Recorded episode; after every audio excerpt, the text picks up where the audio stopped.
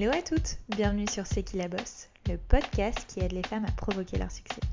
Je suis Mélodie Madar et j'ai la chance de recevoir chaque semaine des femmes passionnantes et inspirantes qui viennent nous livrer leur parcours hors du commun. Qu'elles fassent bouger les choses, soit à la tête de leur propre entreprise ou soient reconnues pour leur talent aiguisé, elles ont toutes réussi grâce à leur conviction, leur ambition, leur force et audace à aller au bout de leurs rêves et nous livrent aujourd'hui leurs précieux conseils. Mais n'oubliez surtout pas, c'est qui la bosse, c'est vous, et ça commence maintenant. Dans cet épisode, j'ai eu la chance de recevoir une chanteuse qui a bercé toute mon enfance, la célèbre Julie Zenati. Propulsée à l'âge de 16 ans sur le devant de la scène dans la comédie musicale Notre-Dame de Paris, elle découvre le métier d'artiste avec son public. Il n'est pas facile de grandir, de se construire lorsque les yeux sont toujours braqués sur vous. Alors sa force, elle l'appuie au travers de ses rencontres. Sa carrière est ponctuée de nombreuses collaborations qui l'enrichissent. Comme elle le dit si bien, la musique est un petit quelque chose qui se partage et qui est plus beau quand il est nourri par d'autres couleurs, d'autres savoir-faire et d'autres apprentissages. Et plus de 20 ans après, Julie Zenati ne cesse de se réinventer sans jamais se perdre en route. Au moment où elle sent qu'elle peut basculer, elle suit une nouvelle voie, change de direction et aujourd'hui elle se lance même un tout nouveau défi, celui d'être sa propre productrice. Alors, c'est qui la bosse? C'est clairement elle. Je vous laisse alors découvrir notre échange et j'espère qu'il vous apportera une bonne dose d'inspiration et d'ambition. Belle écoute à vous. Hello Julie, merci beaucoup d'avoir accepté mon invitation. Avec très grand plaisir. Je suis vraiment ravie de te recevoir sur le podcast euh, C'est qui la bosse? C'est vrai que je fais partie euh, bah, de cette génération euh, qui a été bercée bah, des bons plus jeune âge par euh, ta voix, tes chansons. Et du coup, c'est un véritable honneur pour moi de passer ce petit moment avec toi et d'en apprendre plus aussi sur ton parcours et ton univers musical. Ah, on a grandi ensemble. Alors, on est peut-être un petit peu de la même génération. bah oui, oui, à peu près. Je pense que à peu près, on n'est pas loin. Bon, d'accord. Ok. On va pas dire nos âges. Voilà. Restons voilà. Confidentiel. Euh, alors écoute, je commence toujours ce podcast en remontant un peu aux, prémices de la vie de mes invités. Je trouve que c'est assez révélateur aussi de ce qu'on est aujourd'hui. Mhm. Alors on va faire ensemble un petit retour vers le passé. Est-ce que euh, tu peux euh, nous raconter ce que tu voulais faire quand tu étais enfant? Est-ce que tu avais des rêves, des ambitions, des passions?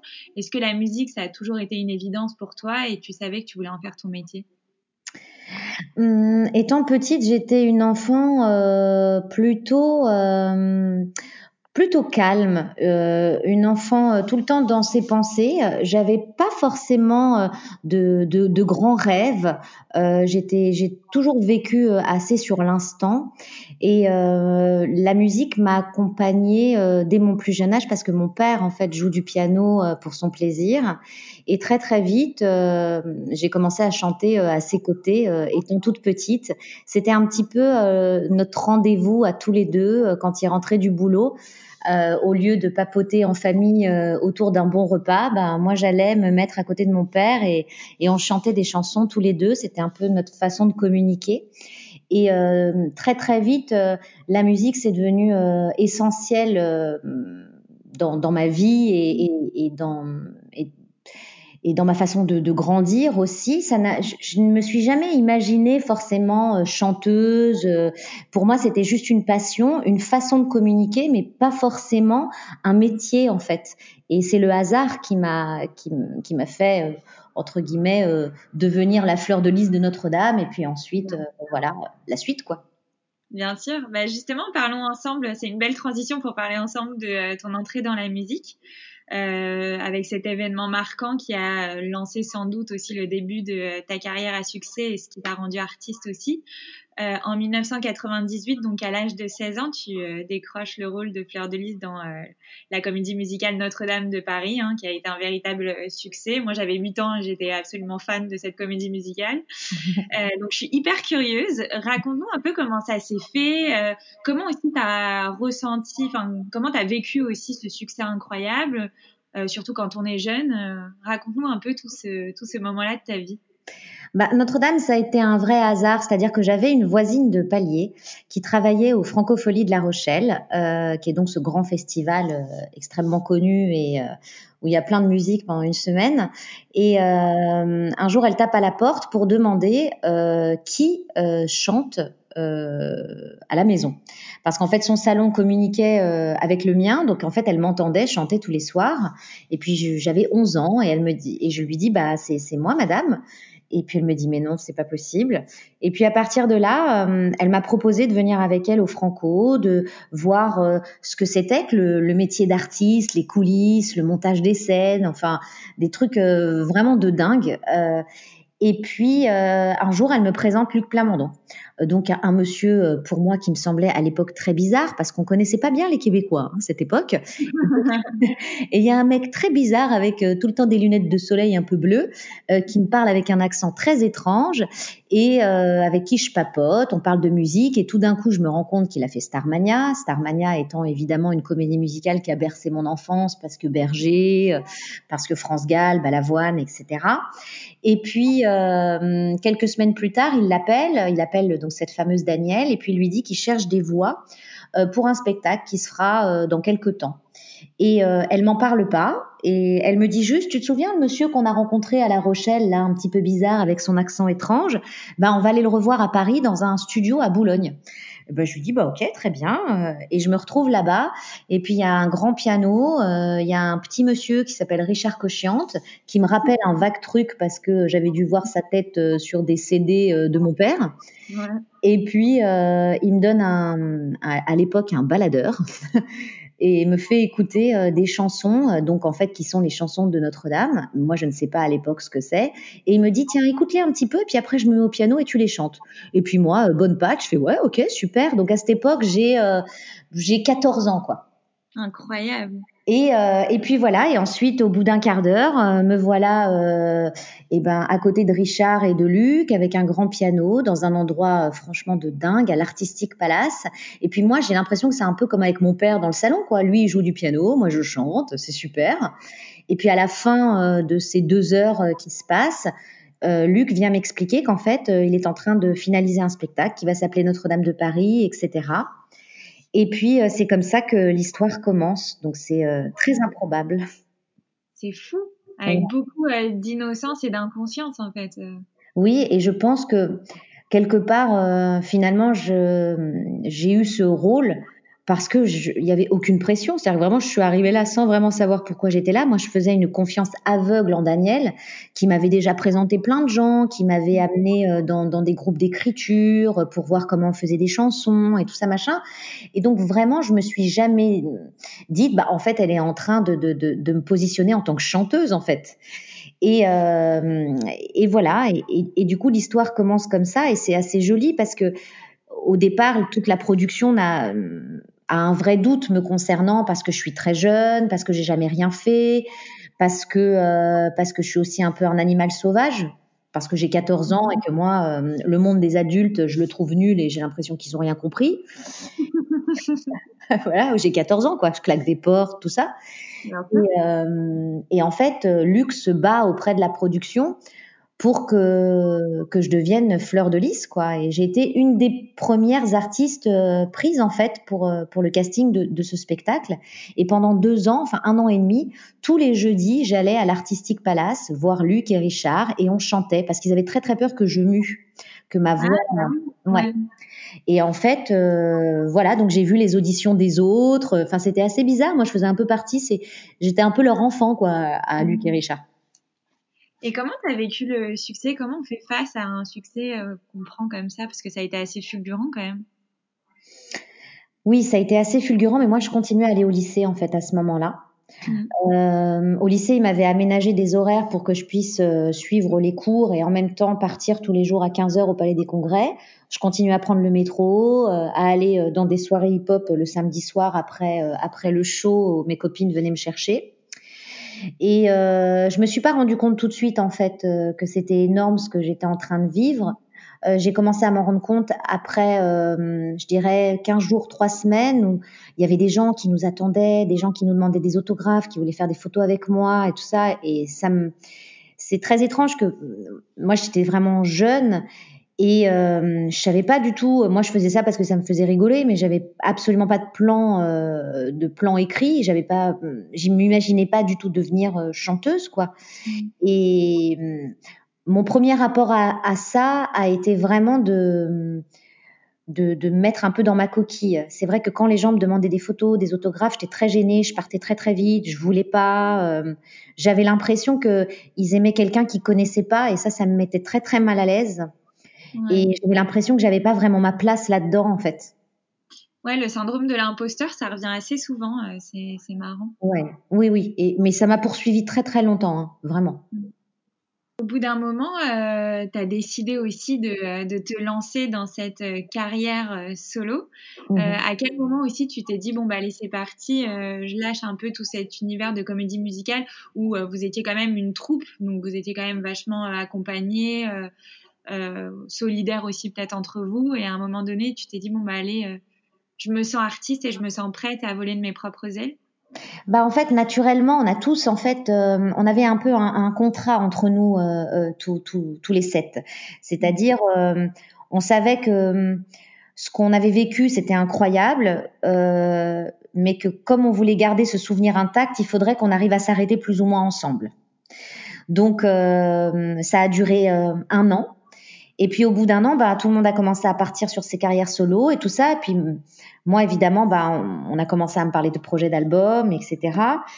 Et puis euh, il m'a fallu un petit peu de, de temps et, euh, et finalement, euh, grâce encore à un compère de Notre-Dame, donc du coup qui est Patrick Fiori à l'époque, euh, j'ai écrit ma première chanson qui est Si je m'en sors, puisque j'en suis euh, l'auteur et il me fait confiance. Et puis j'écris ce titre je commence à préparer un album et puis là, euh, magie un petit peu de, mes rencontres. Encore une fois, je rencontre une femme incroyable qui s'appelle Virginie Auclair, qui devient ma patronne de label chez Sony à l'époque, mon, mon label et qui me dit euh, Julie, tu as des super chansons dans l'album, mais moi, celle que j'ai envie de travailler, c'est si je m'en sors. Et là, moi, je lui dis mais c'est impossible, c'est la première fois que j'écris une chanson, euh, je me sens pas à l'aise avec ça. Encore une fois, le syndrome de l'imposteur me, me, me, poursuit. Et je me souviens, je me fâche très fort avec elle en lui disant mais non, euh, euh ça n'a pas de sens, euh, j'ai rien à dire, euh, voilà, ce truc-là, c'est sorti comme ça, mais je sais même pas si je veux qu'elle soit dans l'album vraiment, je, je, je, le vis pas bien parce que j'ai l'impression que peut-être on va me mettre à nu quelque part. Et puis euh, Virginie me dit euh, à, ce moment-là, euh, bah, Julie, en fait, tu n'es pas qu'une simple chanteuse. Euh, moi, je veux pas te positionner comme une jolie chose qu'on va mettre à la télé et qui a une grande voix. Moi, je veux qu'on sache que que tu es une artiste à part entière, qui écrit, qui pense, qui construit et qui a des choses à dire. Et grâce à elle, en fait, euh, cette petite phrase euh, et cette façon aussi de travailler, elle s'est vraiment installée chez moi. Et euh, pour revenir un petit peu à, ta question de départ, finalement, moi, j'ai pas vraiment quitté la troupe de Notre-Dame parce que j'ai travaillé avec Patrick pendant très longtemps. J'ai travaillé avec Luc Merville pendant très longtemps. J'ai fait les premières parties de Garou. Donc moi, j'ai toujours eu besoin de rester un petit peu près d'eux parce que j'avais un petit peu peur de de tout ce métier et de tout ce monde qui pouvait nous entourer et ils m'ont protégé tous très très longtemps. Bah justement, euh, pour toutes celles et ceux aussi qui t'écoutent et qui aimeraient percer peut-être dans la musique et qui est quand même un milieu assez bouché et fermé, très mmh. opaque en tout cas pour nous vu de l'extérieur, mmh. euh, qu'est-ce que tu leur dirais? Euh, C'est vrai que tu as commencé très jeune, euh, maintenant tu as plus de 20 ans de métier, ce qui est mmh. absolument incroyable. Est-ce que tu as des conseils à leur donner ou peut-être aussi des choses sur lesquelles il faut faire attention, peut-être se méfier? Bah moi, ce que j'aurais envie de dire à, à des artistes qui auraient envie euh, que ça devienne euh, euh, leur, leur, vie en fait, hein, encore plus qu'une passion, c'est qu'il faut pas perdre de vue ce pourquoi on fait ce métier. Et ça, c'est hyper important. Comme je disais un peu plus tôt, c'est il faut avoir quelque chose à dire et avoir l'impression que ça peut résonner dans le cœur des gens. Et et avoir ce besoin de partager quelque chose. Quand je, je, moi, je suis assez persuadée que quand on commence à faire ce métier qui est très étrange, parce que finalement, euh, on demande aux gens de nous aimer, c'est ça qu'on demande. Hein. Euh, c'est que forcément il y a, y a, quelques quelques carences et, et, quelques histoires un petit peu euh, un petit peu sombres ou, ou en tout cas euh, qui nous ont fragilisés plus jeune. Mmh. Et ce que je dirais, c'est vraiment ça, c'est de pas courir après la lumière ou de pas courir après une envie d'exister, mais plutôt d'avoir ce besoin d'amour et et d'échange en fait. Voilà, c'est ça que je dirais. Bah, c'est très joliment dit. Euh, D'ailleurs, tes parents, ils, t'ont poussé euh, sur cette voie-là ou enfin, ils t'ont accompagné? Ça a été aussi un, un support ou un, et un soutien quand tu as pris cette décision aussi de te lancer dans une carrière artistique? Oui, oui, oui, ils m'ont, enfin, ils m'ont soutenu, ils m'ont vraiment soutenu, mais par contre, ils ne m'ont jamais poussé. C'est-à-dire que les moments où euh, ça a été plus compliqué, où c'était plus dur à vivre pour moi, ils ont complètement accepté que, que, que je m'isole ou que, ou que je me coupe les ailes en plein vol, parce que ça, ça m'est arrivé plusieurs fois. Euh, à des moments où j'avais l'impression que, que je me perdais là-dedans, que c'était pas moi, que que je, je ne supportais pas forcément euh, d'être euh, d'être d'être soumise à être l'objet du désir de l'autre et de pas être forcément celle qui enclenche les choses. C'est ça qui est un petit peu compliqué dans, dans les métiers qu'on fait, c'est qu'on est beaucoup en attente, tout le temps en attente du, du regard de l'autre, de l'amour de l'autre, du voilà de, de, de comment un album va être reçu, comment une chanson va être reçue. Et en fait, au fur et à mesure des années, je me suis rendu compte que ce qu'on qu'on jugeait avant tout, c'est la personne que vous êtes et pas forcément votre travail. Et ça, euh, c'est très difficile de se construire avec euh, un regard permanent qui est pas forcément bienveillant sur vous tout le temps. Et c'est vrai que du coup, il y a des moments où j'ai eu besoin un peu de couper, de m'isoler. Euh, j'ai rompu mon un, un, un, de mes contrats euh, en, en, maison de 10 parce que je, je me sentais plus à ma place, pas à l'aise. Et, ça, mes parents m'ont toujours soutenu même là-dedans, c'est-à-dire qu'ils adoraient voir leur fille à la télé, en concert, etc. Mais si j'étais pas bien, il fallait que ça s'arrête. Et ouais, donc j'ai beaucoup de chance. Mes parents, c'est pas, ils sont pas fans, ils m'aiment, c'est tout. Bah, génial. Bah, j'aimerais bien aussi euh, bah, parler, euh, comme tu viens de l'évoquer, aussi des coups durs.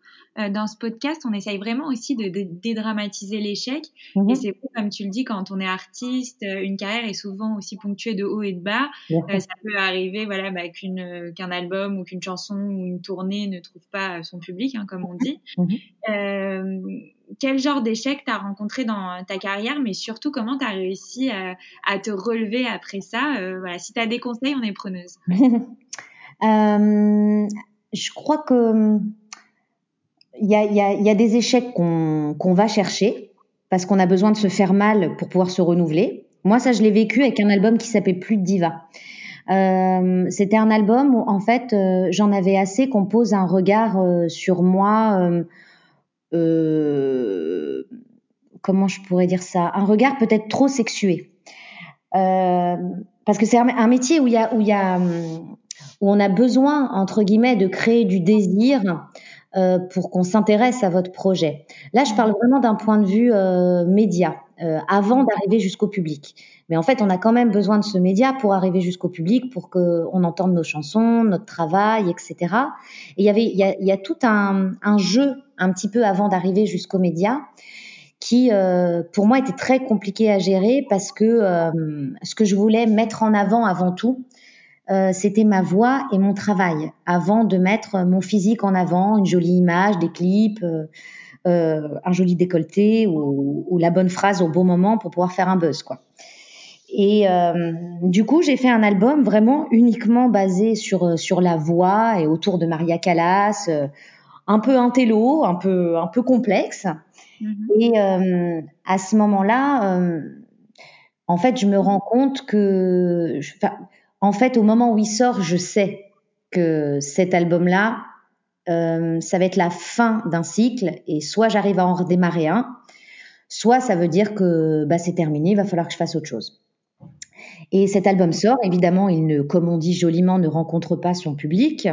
Et pire que ça, il me fait un peu de mal parce que euh, tout le côté accessible que je pouvais avoir, euh, je, je, je, le perds tout d'un coup face au public parce que euh, parce qu'en fait je mets une vraie distance et une vraie barrière, mais parce qu'à ce moment-là j'en ai besoin parce que je me suis un peu perdue.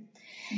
Et, euh, et j'analyse vraiment cet album un peu et c'est terrible parce qu'en plus il est très très beau artistiquement et les gens qui ont travaillé dessus sont incroyables.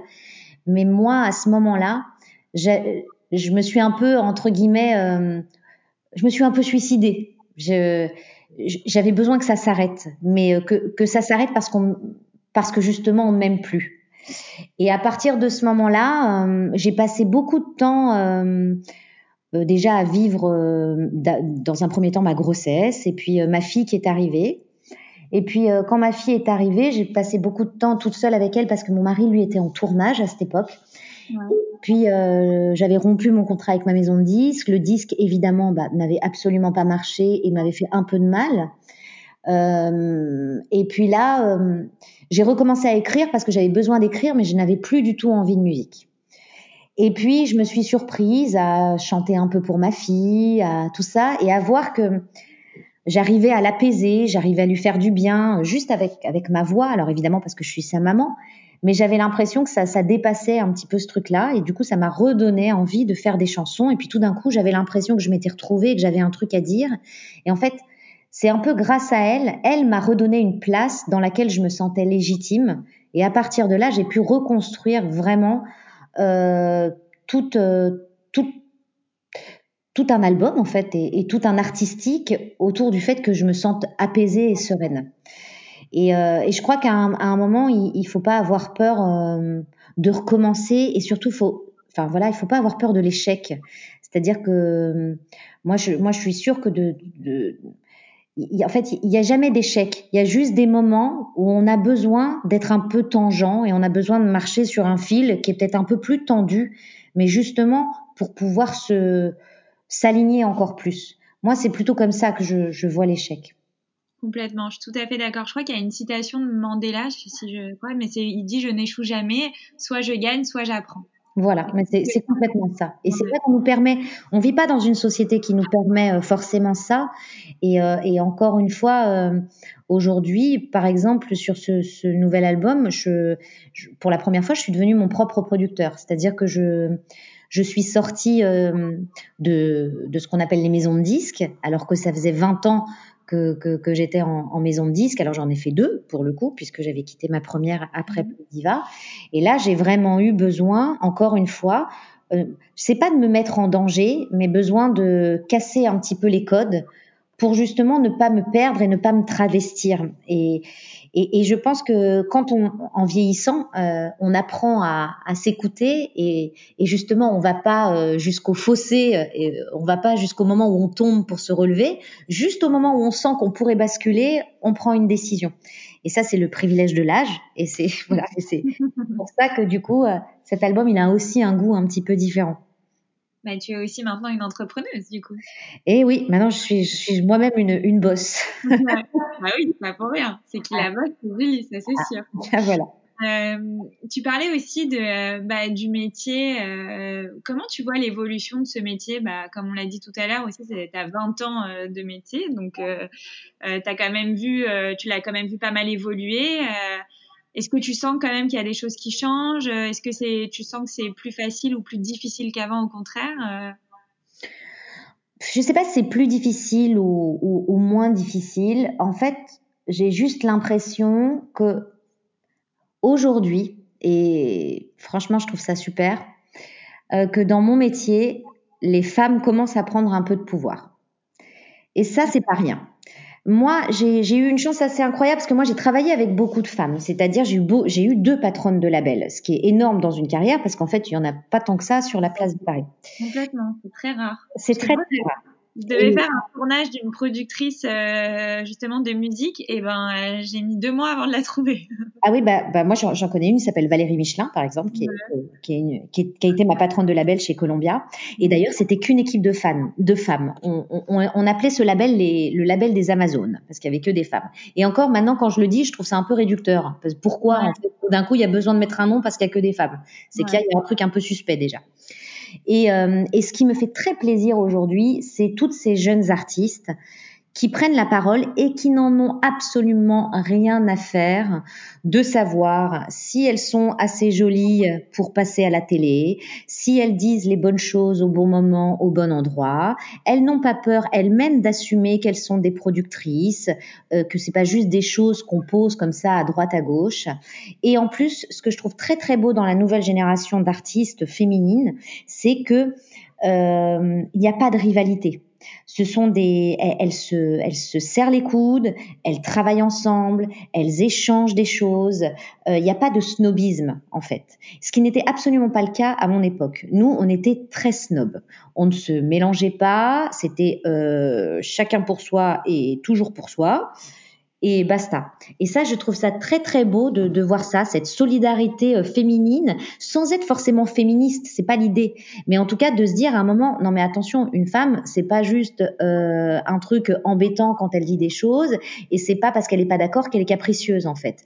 Et c'est un peu l'image qu'on peut avoir parfois des chanteuses, et je trouve que là, le fait que toutes ces, ces, ces nanas prennent un peu euh, ouais, qu'on les voit plus, qu'elles prennent plus la parole et surtout qu'elles s'allient entre elles, euh, ça fait que ce métier euh, est beaucoup plus intéressant, je trouve. Bah, je suis tout à fait d'accord. On a été pendant trop souvent euh, considérés comme des rivales entre nous, alors que pas du tout. Aujourd'hui, il y a une vraie solidarité. Et, Bien sûr. Et, et ça, c'est vraiment, c'est très très fort dans la nouvelle génération. Et euh, je sais pas si c'est les réseaux sociaux qui font ça, mais elles se complimentent, elles font des trucs ensemble, euh, elles avancent ensemble. Je veux dire, il y a vraiment un truc de sororité hyper fort, je trouve, chez les chez les artistes féminines d'aujourd'hui. Et euh, franchement, j'aimerais trop avoir 25 ans, quoi. Moi, je veux être avec eux. Euh, j'aimerais bien aussi parler un peu de l'ensemble de ta carrière. Euh, euh, ce que j'aime bien chez toi aussi, c'est que je la trouve bah, ponctuée de nombreuses collaborations, finalement, que ça soit dans l'écriture ou dans des duos. Il y a à peu près des collaborations dans, toutes tes, dans toutes tes chansons, dans tous tes albums. tu as cité Patrick Fiori tout à l'heure, mais il y a eu euh, Chimène Badi aussi. Euh, je crois que tu as aussi travaillé avec Jean-Jacques Goman. Enfin, il y a eu plein, plein de monde. Hein, je peux pas tous les citer. Mais c'est mhm. important pour toi, euh, l'échange dans la musique. Qu'est-ce que ça t'apporte? Ben, en, fait, c'est toujours une histoire de rencontre.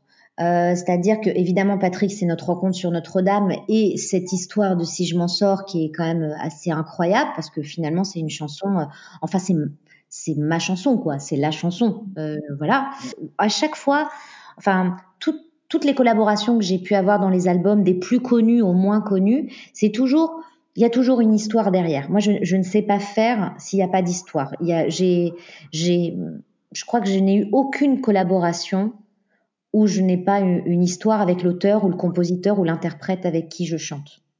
Ça t'apporte vraiment quelque chose euh, en plus euh, de collaborer justement avec des gens? C'est essentiel pour moi. C'est-à-dire que pour moi, la musique, c'est un truc qui se partage, évidemment avec le public quand on a la chance de pouvoir le faire, mais c'est aussi dans la création. C'est-à-dire que moi, vraiment, je, considère mon métier comme de l'artisanat. Et l'artisanat, il est d'autant plus riche euh, quand, il, quand il est nourri d'autres apprentissages, d'autres couleurs, euh, d'autres savoir-faire. Et moi, c'est ce que j'aime dans mon métier, c'est qu'en fait, à chaque fois que je travaille avec des gens, j'apprends des, des nouvelles choses, euh, et puis je me nourris en fait, c'est une façon de, me nourrir. Voilà, moi je je vais pas forcément euh, dans, des bibliothèques, mais je me nourris des gens et c'est aussi comme ça que que j'arrive un peu à chaque fois à, à me réinventer artistiquement, à, à, à, révéler aussi des choses artistiques qui, qui avaient besoin d'un peu de lumière et d'aide pour pouvoir éclore. Voilà, c'est un peu ça. Bah ouais, justement, c'est très clair. Moi, j'allais y venir, mais je me demandais comment tu fais justement pour euh, booster sans cesse ta créativité, te renouveler et surtout perdurer à travers toutes ces années. Donc finalement, tu puises un peu toute ton inspiration à travers tes rencontres. Bien sûr, ah oui, enfin c'est c'est vraiment l'essentiel euh, de ma créativité vient évidemment de ce que je peux vivre, de ce que je peux de ce que je peux observer et euh, et, et, ensuite c'est complètement nourri euh, des gens que je rencontre, ah ça c'est sûr. Et ça part toujours d'un truc amical, c'est-à-dire que très souvent c'est des gens que j'aime bien, avec qui je bois des cafés et puis tout d'un coup on se dit bah tiens et si on faisait des chansons, ça ça part comme ça. J'adore, c'est sympa. il y a aussi une des particularités de ce podcast, euh, c'est de recevoir des femmes qui ont réussi à créer un véritable lien avec leur communauté, que ça soit sur les réseaux sociaux ou autres d'ailleurs quand on est artiste avec un public euh, sur scène. Euh, et ce qui m'a vraiment plu chez toi aussi, c'est que tu partages absolument tout euh, avec ton public, que ça soit à travers tes chansons où tu te dévoiles quand même pas mal, mhm. et sur les réseaux sociaux aussi. Donc, comment tu arrives à créer ce lien euh, unique, presque familial avec ta communauté euh, je pense peut-être qu'elles t'ont connu aussi très, connu très jeune aussi? Ouais, je pense que c'est lié à ça. C'est-à-dire qu'ils m'ont connue très jeune. Euh, donc, euh, j'ai toujours eu un rapport un peu amical avec eux. C'est-à-dire que euh, les, les enfin, c'était, c'était pour moi très gênant de signer des autographes à des gens plus âgés que moi ou à des gens qui pourraient être mes copains ou mes copines. Donc il y a, toujours eu euh, un petit peu ce, ce, rapport où euh, eux me protégeaient aussi beaucoup. il faut le savoir, j'ai un, public euh, qui est très bienveillant à mon égard. C'est-à-dire que par exemple, la première fois que je suis venue avec ma fille dans une salle de spectacle, pour euh, pour faire un spectacle. Je suis arrivée par la porte d'entrée normale et j'étais avec ma fille à la main. Et il y avait des fans, je sais pas, une vingtaine de personnes qui attendaient devant la porte. Et euh, quand je suis arrivée, j'ai demandé à ma fille de baisser la tête. Et puis il y a une fan qui a posé, c'était un peu comme le truc de Cannes, elle a posé son appareil photo et les gens ont fait pareil. C'est hyper beau. Mais c'est fou. C'est-à-dire que vraiment, ils m'ont dit non, mais Juline, on a juste envie de te dire bonjour. Évidemment qu'on ne prendra pas de photo à ton insu et encore moins de ta fille si tu veux pas, en fait. Et, et ça, franchement, j'ai une chance incroyable et c'est aussi pour ça qu'au fur et à mesure du temps qui passe, quelque part, c'est moi qui leur donne. Et ils sont contents, mais ils sont pas forcément à l'affût de ça. Hein. C'est-à-dire que c'est une façon de leur donner mes nouvelles. Et comme en fait ma famille c'est euh, bah, c'est ma vie en fait. Enfin, je vais pas inventer que je passe ma journée dans des spas ou que euh, euh, moi je vais faire les courses, je vais le ménage, je vais chercher mes enfants à l'école. Enfin, voilà. Donc à un moment, de toute manière, ces réseaux-là, c'est il y en a qui sont là pour faire rêver, puis il y en a d'autres qui sont là pour partager un peu ce qu'ils sont aussi, comme la musique. C'est aussi pour ça que je me permets des, des, petites choses un, un peu plus perso parce que euh, parce que je pense que je suis ou une grande sœur ou une copine ou une bonne amie pour pour mon public et j'aime bien ce ce rapport là avec eux. Et euh, tu parles beaucoup aussi de, de, ta fille. Tu es mariée, donc, et tu es maman de deux enfants. Ouais. Euh, comment tu arrives à gérer cette vie un peu à mille à l'heure entre aussi l'écriture, les enregistrements, les promos aussi quand il faut, euh, quand c'est le lancement d'un album, après quand il y a les répétitions, les tournées, quand il n'y a plus de Covid. Comment on fait justement quand on est une femme et une mère euh, et une artiste? Euh, bah, je pense comme tous les gens qui partent au boulot tous les matins, hein, sauf que nous, des fois, bah, on a un peu de boulot le week-end aussi. Euh, on s'adapte. Après, j'ai un mari incroyable, hein, c'est-à-dire que euh, c'est c'est le c'est le meilleur père-mère que je connaisse. Ouais. Ouais, il fait père-mère. Quand je suis pas là, il fait vraiment les deux, quoi. Et euh, j'ai plus que évidemment une confiance absolue en mon mari. Et il a un rapport incroyable avec ses enfants. Et même pour dire, au moment de Méditerranéenne, moi j'étais en tournée et je venais d'avoir mon fils Elias. Et j'ai pas été beaucoup là en fait à ses débuts et ça s'est vachement ressenti puisque mon, mon fils ne m'appelait pas, mon fils me, me montrait du doigt. Et il a dit papa avant de dire maman, genre. Et euh, donc il a fallu que je rattrape euh, tout ça parce que je m'en étais pas forcément rendu compte. Et euh, mon mari et surtout en ce moment, surtout maintenant que je, vole un peu de mes propres ailes, est, très présent et, très bienveillant et surtout ne me fait absolument pas ressentir que parfois, parce que ça arrive, le travail prend un peu trop de place. Et mes enfants sont un peu pareils, c'est-à-dire que, bah voilà, par exemple hier soir, ils me voyaient en galère avec mes, mes CD à, à signer. Et puis tout d'un coup, euh, plutôt que, que ma fille aille euh, jouer avec ses poupées et que, et que mon mari euh, aille regarder une série, et eh ben ils sont assis avec moi. Et puis du coup, on a transformé ce moment qui était un moment de boulot pour moi en un moment sympa en fait. Et c'est un peu ce qu'on essaie de faire au quotidien parce qu'ils savent à quel point pour moi chanter c'est un peu vital, c'est un peu, enfin c'est plus important que d'aller chez le psy une fois par semaine quoi. Donc ça va, personne ne te fait culpabiliser, bien au contraire, c'est un vrai soutien, quoi. Ouais, ah, c'est un vrai soutien. Ouais, ouais. Il n'y a pas du tout, euh, il y a pas du tout ce, je, je me sens pas mauvaise mère, je me sens pas mauvaise épouse. Euh, en tout cas, pour le, pour l'instant, on me le fait pas ressentir. Donc, euh, on se débrouille comme tout le monde. Des fois, on rate des trucs, mais bon, on, on gère pas trop mal. Et maintenant que tu es toute seule euh, aux commandes, est-ce que, euh, est-ce que ça te fait peur? Est-ce que plutôt tu trouves ça euh, plutôt cool aussi de se challenger? Comment tu vis un peu euh, bah, cette nouvelle vie d'artiste, mais aussi d'entrepreneuse? Euh, il y a des moments où j'ai très peur, et puis euh, peur de m'être trompée, d'avoir mis trop d'énergie, de temps, de passion, euh, en me disant mais je, vais peut-être, je vais louper des trucs à force de, trop bosser, parce que forcément ça, ça demande une autre casquette qui, qui prend du temps. Mais en fait, je suis, je suis assez fière de réussir à, à aller jusqu'au bout de ma passion. Euh, et de me dire que euh, quoi qu'il arrive, euh, je le fais avec avec avec, avec amour et, et, et, en, et, en, plus, ce qui est assez jubilatoire, c'est le moment où on trouve ça très étrange qu'une chanteuse devienne sa propre productrice, on la prend pas forcément au sérieux, et ce moment où tout d'un coup tu commences à être prise au sérieux et ce, ce tout petit pouvoir-là, il n'est pas désagréable, j'avoue.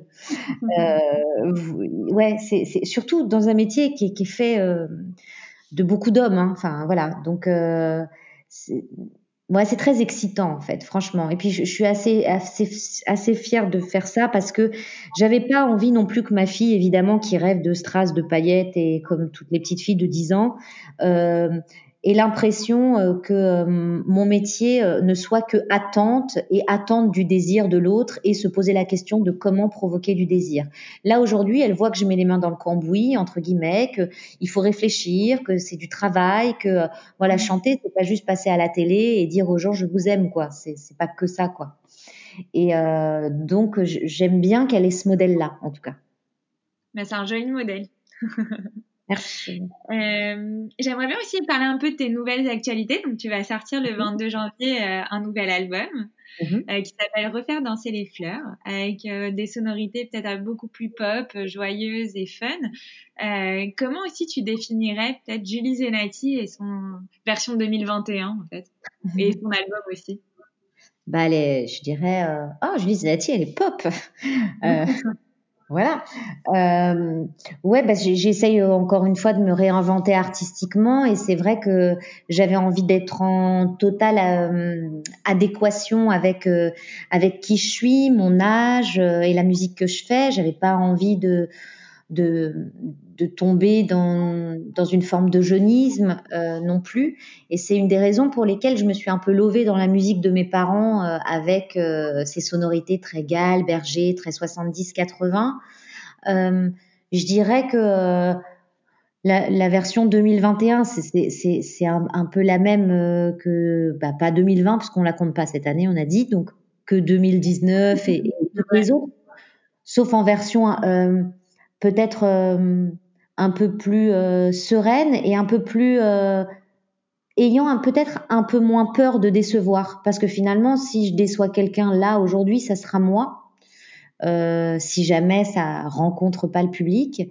Mais euh, c'est assez chouette de se libérer euh, psychologiquement des codes dans lesquels tu as évolué pendant très longtemps et t'en départir pour les réinventer. C'est un peu ça en fait cet album. D'accord, très clair. Eh ben, on a hâte d'écouter. En tout cas, les premières, les premiers singles sont top. Donc, euh... euh, J'aimerais bien aussi qu'on passe maintenant au Girl Boss Tips. Alors, le concept, c'est que je vais te poser euh, une petite série de questions et le but, c'est que tu nous livres assez rapidement, un peu au tac au tac, tes meilleurs conseils sur le sujet. Ok. T'es prête? Je suis prête. Les trois qualités essentielles d'un ou d'une artiste. Hum, l'honnêteté, la bienveillance et la patience. Ok. Et justement, les trois qualités aussi pour perdurer. L'authenticité, hum, hum, hum, la confiance, la confiance, je dirais, euh, et, et l'insouciance. Je suis totalement d'accord avec l'insouciance. Mm. ouais. Euh, Est-ce que tu as des petites astuces justement pour booster aussi sa créativité, comme tu es quelqu'un quand même qui euh, te réinvente pas mal, qui perdure euh, Voilà, quand on est en panne d'inspi, est-ce que tu as des petits remèdes? J'ai demandé à mon mari plusieurs fois de me quitter. Pour euh, essayer d'avoir des trucs à dire. Bon, ça n'a pas fonctionné. Euh, ah, ah, c'est terrible ce que je vais te dire, c'est moche pour mes copines, mais je me, je me sers beaucoup de mes amis, je les écoute. Je les écoute, je les regarde vivre, euh, et elles sont assez cool parce qu'elles, elles, elles, elles, du coup, elles m'aident beaucoup sur, sur certains sujets de chansons. Et euh, ouais, et je prends beaucoup de café, enfin, je prenais, feu les cafés, euh, beaucoup de café avec, avec mes potes pour ça, pour m'inspirer. Ok. Euh, est-ce que tu as des astuces aussi euh, pour apprendre à gérer son stress? C'est vrai que j'ai euh, beaucoup de femmes qui nous écrivent et qui ont, bah, qui ont du mal un peu à gérer la pression euh, dans leur travail. Donc, en tant qu'artiste, je pense que le stress, ça te connaît, le trac aussi avant de mmh. monter sur scène. Comment tu arrives à gérer ça? Euh, moi, j'ai des méthodes euh, un peu, euh, un peu de, ouais, pas de grand-mère, enfin en tout cas de ma grand-mère. moi, je suis très magnétiseur, énergéticien, voilà, ce genre de, de personnes-là qui peuvent vous aider à vous apaiser et surtout à ranger un peu votre tête quand vous avez l'impression de vous noyer dans un verre d'eau. Euh, j'ai ça. Et puis un autre truc, c'est que de temps en temps, je claque la porte et je, je, et je, pars seule à la mer. Ouais, en général. pour toi, quoi. Ouais, juste un moment et dire ok, c'est pas, je suis pas une mauvaise personne de faire ça, mais là en fait je sens que euh, je suis toute désarticulée et, je pars au bord de la mer, non pas pour me dorer la pilule au soleil, parce que je peux même aller euh, au bord d'une plage du Nord, mais juste regarder le mouvement des vagues et, voir euh, l'horizon, l'infini et ce mouvement perpétuel. Et ça, ça me permet d'arrêter le mouvement perpétuel de, mon esprit, en fait. Ok. Et les magnétiseurs, juste par simple curiosité, ça, ça consiste en quoi Ça te c'est des exercices que vous euh, faites ou? Ouais, c'est en fait déjà on essaye de chercher du calme et puis en cherchant du calme, on vous positionne euh, des, des pierres à certains endroits pour essayer de rééquilibrer l'énergie et euh, c'est une façon de, de, se vider la tête et puis surtout le fait de prendre ce temps-là pour soi et euh, déjà ça remet les choses en place. Euh, voilà, donc c'est une histoire de, de pierre, de flux, d'énergie et puis de ouais de un peu de couleur aussi. C'est pas du Reiki mais c'est c'est voilà c'est vraiment faire faire passer l'énergie dans dans l'ensemble du corps pour pouvoir irriguer un peu le cerveau aussi de temps en temps quand il est un peu bouché. Ça peut arriver. Euh, qu'est-ce que tu dirais à ton toi plus jeune si tu devrais euh, t'adresser euh, à Julie de, de 15 ans maintenant avec le recul qu'est-ce que tu lui dirais? Ah, je lui dirais euh, kiffe ma fille. Parce que c'est vrai que moi je suis d'une famille assez euh, pudique et euh, où on dit pas trop euh, quand ça va bien parce qu'on a peur qu'on nous mette l'œil. Et ouais, c'est un peu voilà, c'est un peu mon héritage. Et du coup, je me suis pas forcément toujours enthousiasmée des trucs dingues que je vivais, par peur que ça s'arrête. Mais en fait, ça s'arrête toujours. C'est un peu le principe. Moi, j'aime pas les fins. En fait, c'est un peu mon problème. Et euh, du coup, euh, je lui dirais non mais profite, c'est tellement super ce que tu vis parce que là finalement, il y a plein de trucs, je le vivais toujours un peu à côté de moi pour pas trop être contente, pour pas trop être déçue quand ça s'arrête quoi. C'est un peu comme, comme, les cadeaux sous le sapin de Noël quoi. Voilà. ok. Et euh, dernière petite question, euh, c'est qui la bosse? C'est le podcast aussi qui aide les femmes à provoquer leur succès. Alors j'aime bien poser cette question. Euh, Qu'est-ce que signifie pour toi le secret, euh, le secret, le succès? Si jamais tu devais lui donner une définition, euh, je sais que le succès est propre à chacun et chacune, mais euh, la définition du succès par Julie Zenati, c'est quoi?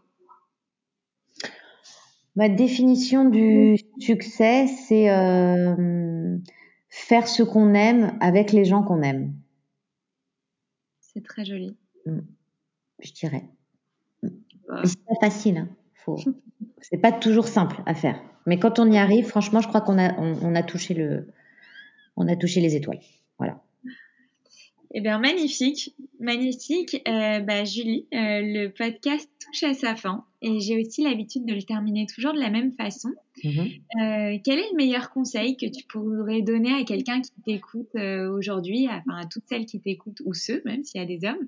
Mm-hmm. Je sais pas, est-ce que tu as une citation, un conseil, un mantra, enfin quelque chose qui t'inspire et qui te booste au quotidien et que tu aimerais leur dire? Mmh, J'aurais envie de mon petit côté. Voilà, j'aurais eu envie de, peut-être de, citer Simone de Beauvoir qui dit un truc un peu comme il est venu le temps d'être soi. Voilà, surtout avec ce qu'on vit aujourd'hui. Je crois que c'est le moment de remettre les compteurs à zéro et de se poser la question euh, de l'endroit, de la vie, euh, qu'on mène, pour voir si on s'y sent, euh, si on s'y sent bien, parce que finalement la société dans laquelle on vit peut parfois nous nous, nous induire en, en erreur. Et comme on le disait plus tôt, le succès, c'est pas forcément ce qu'on nous dit à la télé ou ce qu'on peut lire sur les réseaux. C'est un truc qui est très perso. Et euh, réussir sa vie, c'est quand même cool, quoi. C'est un peu le but de tout ça. Eh ben magnifique. On va terminer sur ces belles paroles. Merci beaucoup. Merci beaucoup Julie euh, de m'avoir accordé un petit peu de ton temps. Euh, ça m'a fait énormément plaisir d'en apprendre plus euh, sur toi. Euh, après voilà 20 ans de, 20 ans à avoir écouté tes chansons. ah bah, nous en faire une bah, en chanson. On peut on peut pas on peut te quitter en chanson. Mais évidemment. Bah alors, alors je vais chanter Refaire danser les fleurs parce que je trouve qu'elle va bien avec tout ce qu'on s'est dit. Alors, vas-y. Refaire danser les fleurs, je viens, je viens, pour moi quelques heures, se faire du bien. Refaire danser les fleurs, je viens, je viens, toujours la même mais en couleur. Waouh, waouh, waouh, waouh, bravo. Merci. Merci mille fois. Merci, avec grand plaisir. C'était trop cool. Merci. Voilà les filles, mon échange avec Julie Zenati est maintenant terminé. Quant à nous, on se retrouve très vite la semaine prochaine pour un nouvel épisode du podcast C'est qui la bosse?